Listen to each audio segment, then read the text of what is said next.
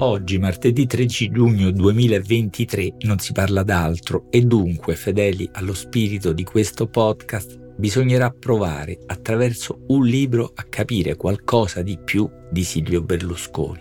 Di libri su di lui o attorno a lui ce ne sono moltissimi, è stato tra le altre cose il più importante editore eh, di libri in Italia, ma è più difficile ancora scegliere cosa raccontare di Silvio Berlusconi, cosa della sua vita vale la, o delle sue opere vale la pena di provare a capire meglio. Partire da una domanda, cosa ha davvero cambiato Silvio Berlusconi? Cosa a partire da una concentrazione inedita di potere economico, politico, mediatico e simbolico è riuscito a trasformare nel campo della, dell'economia, della politica, della giustizia, della cultura, perfino dell'editoria. O cosa sarebbe stato diverso se Silvio Berlusconi non ci fosse stato?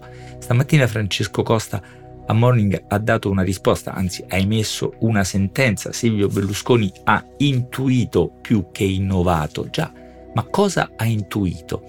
Forse cosa sono gli italiani? Allora lo spiegherebbe bene lo storico eh, Giovanni eh, Orsina, nessun leader politico di primo piano capace di vincere le elezioni e salire alla guida del governo aveva mai osato dire in maniera così aperta, esplicita, sfrontata, impudente che gli italiani vanno benissimo come sono.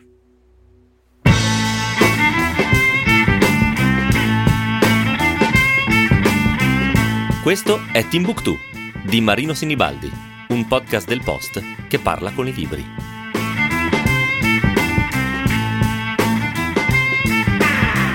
Già, ma cosa sono gli italiani? Un tema antico, complesso, forse insolubile, al centro di tanti libri e ricerche. Questo breve libro di Giorgio eh, Zanchini ha il vantaggio intanto di mettere insieme alcune di queste eh, risposte, alcune di queste ricerche, quelle di Giulio Bollati, di Ernesto Galli della Loggia, di Giovanni Orsina, appunto, ma di intrecciarle con un'esperienza davvero quotidiana di cosa sono davvero gli italiani di oggi in carne ed ossa che Giorgio Zanchini fa ogni giorno nei programmi radiofonici e televisivi che conduce. Zanchini è un giornalista, eh, lavora a Radio 1 e a Rai 3 e con Rai Libri ha pubblicato questo libro che ha per titolo una domanda. Esistono gli italiani? È un sottotitolo più utile per noi. Indagine su una identità fragile. Cos'è questa identità? C'è per una definizione di Massimiliano Valeri, il direttore del Censis, che può essere un buon punto eh, di partenza.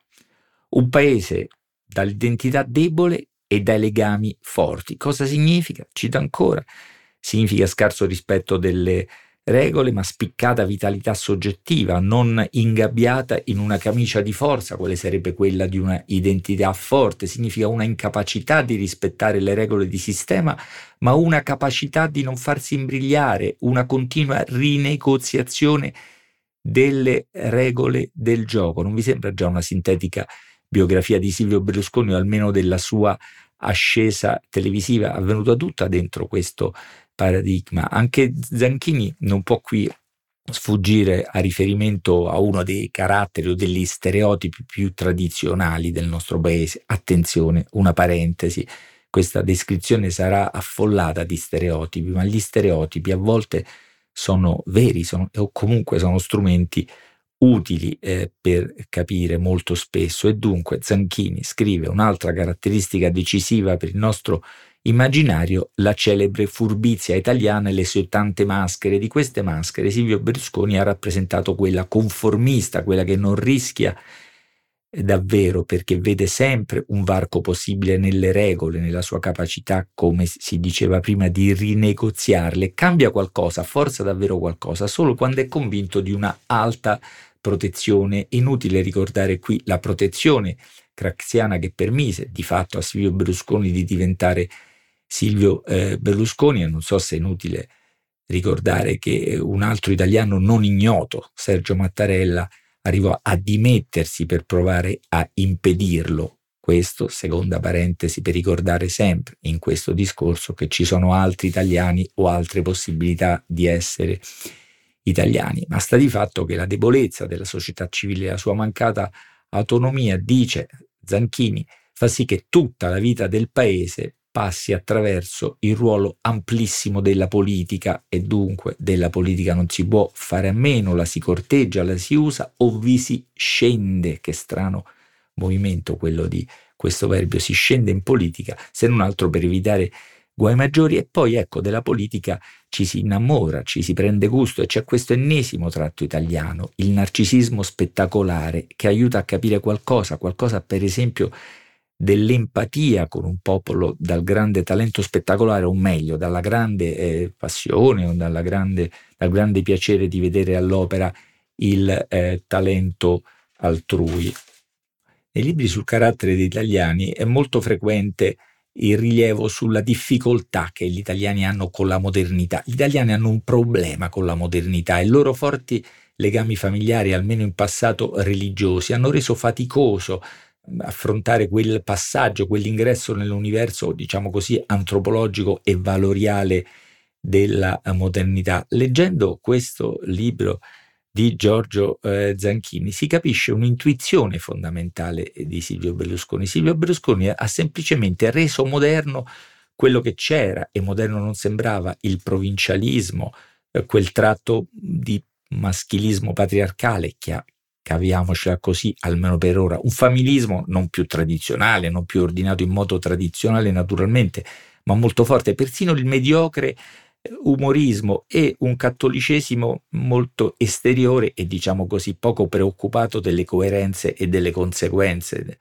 anche senza calcare la mano sulle questioni etico-morali di radice familiare o sessuale che hanno riguardato Silvio eh, Berlusconi, tanto che più che di familismo bisognerebbe parlare di una fedeltà al piccolo gruppo, al clan, questi degli antichi amici di Silvio Berlusconi non ce n'è uno, mi sembra che ha davvero, o quasi nessuno che lo ha davvero tradito o abbandonato. La fedeltà è una bandiera che eh, sembra una battuta ironica, ma in realtà campeggia persino nel nome dell'amico più antico. Ecco, una comunità ristretta di affetti e di affari. Eccolo il legame forte, eccoli i legami forti che negli italiani convivono con una identità eh, eh, debole e hanno generato da sempre molte lamentazioni molto frequenti, molto comprensibili, ma anche parecchio inutili sulla debole moralità pubblica degli italiani. Sentite cosa dice Ferruccio eh, Parri, eh, già capo della resistenza e per breve periodo capo del governo, rispondendo a una eh, domanda già ultra ottantenne. Ma il popolo italiano, ecco, è la cosa che mi pesa di più. Man mano che mi sono fatto una conoscenza più profonda del popolo italiano, ho toccato i suoi aspetti di scarsa educazione civile e politica. Mi riferisco alla parte prevalente del paese, non a tutto il paese. Questo rafforzarsi costante del mio pessimismo, questa constatazione progressiva della non rispondenza della maggior parte del popolo è una delusione forte per uno che ha sempre ritenuto e ritiene di dover fare qualcosa per la vita pubblica, la vita pubblica che parolina semplice, che impresa complicata, forse eh, disperata. Giorgio Zanchini eh, mette questa citazione alla fine del libro, ma la storia non finisce così e non finisce eh, nemmeno così con Silvio Berlusconi e la sua intuizione, che alla fine ancora eh, Giovanni Orsina è consistita nell'adottare, nell'intuire la, la prevalenza di uno dei due modi di guardare e parlare agli italiani, quello per cui, per così dire, pedagogico e ortopedico, l'italiano è storto, malfatto, anormale e va raddrizzato, e quella indulgente, rassicurante, accomodante che dice agli italiani che vanno benissimo come sono, che devono solo agire, senza essere troppo disturbati da lacci, lacciuoli, dalla politica, con ipopoliticismo, cioè una politica debole. Ecco, questo è il tratto che ancora Giovanni Orsina mette in luce di questa straordinaria, efficace, efficace intuizione di Silvio Berlusconi. Efficace, ecco, ma il successo è effimero. La rivoluzione liberale non c'è stata, ha preso più misure liberali Pierluigi Bersani, dico Bersani, di eh, Silvio Berlusconi e la destra che alla fine ha vinto è storicamente, politicamente, culturalmente, antropologicamente diversa da quella di Silvio Berlusconi. Cosa resta dunque? Resta una grande ricchezza, come il più tipico, il più banale, il più stereotipato. Vedete che gli stereotipi alla fine funzionano, ma alla fine anche il più povero dei sogni italiani. una grande ricchezza. Su questi italiani, che alla fine esistono, possiamo dirlo rispondendo alla domanda del libro di Giorgio Zanchini, che, che si intitola così, Esistono gli italiani, su questi italiani alla fine Silvio Berlusconi è scivolato come un surfista. Finisce l'onda e il mare profondo resta com'era.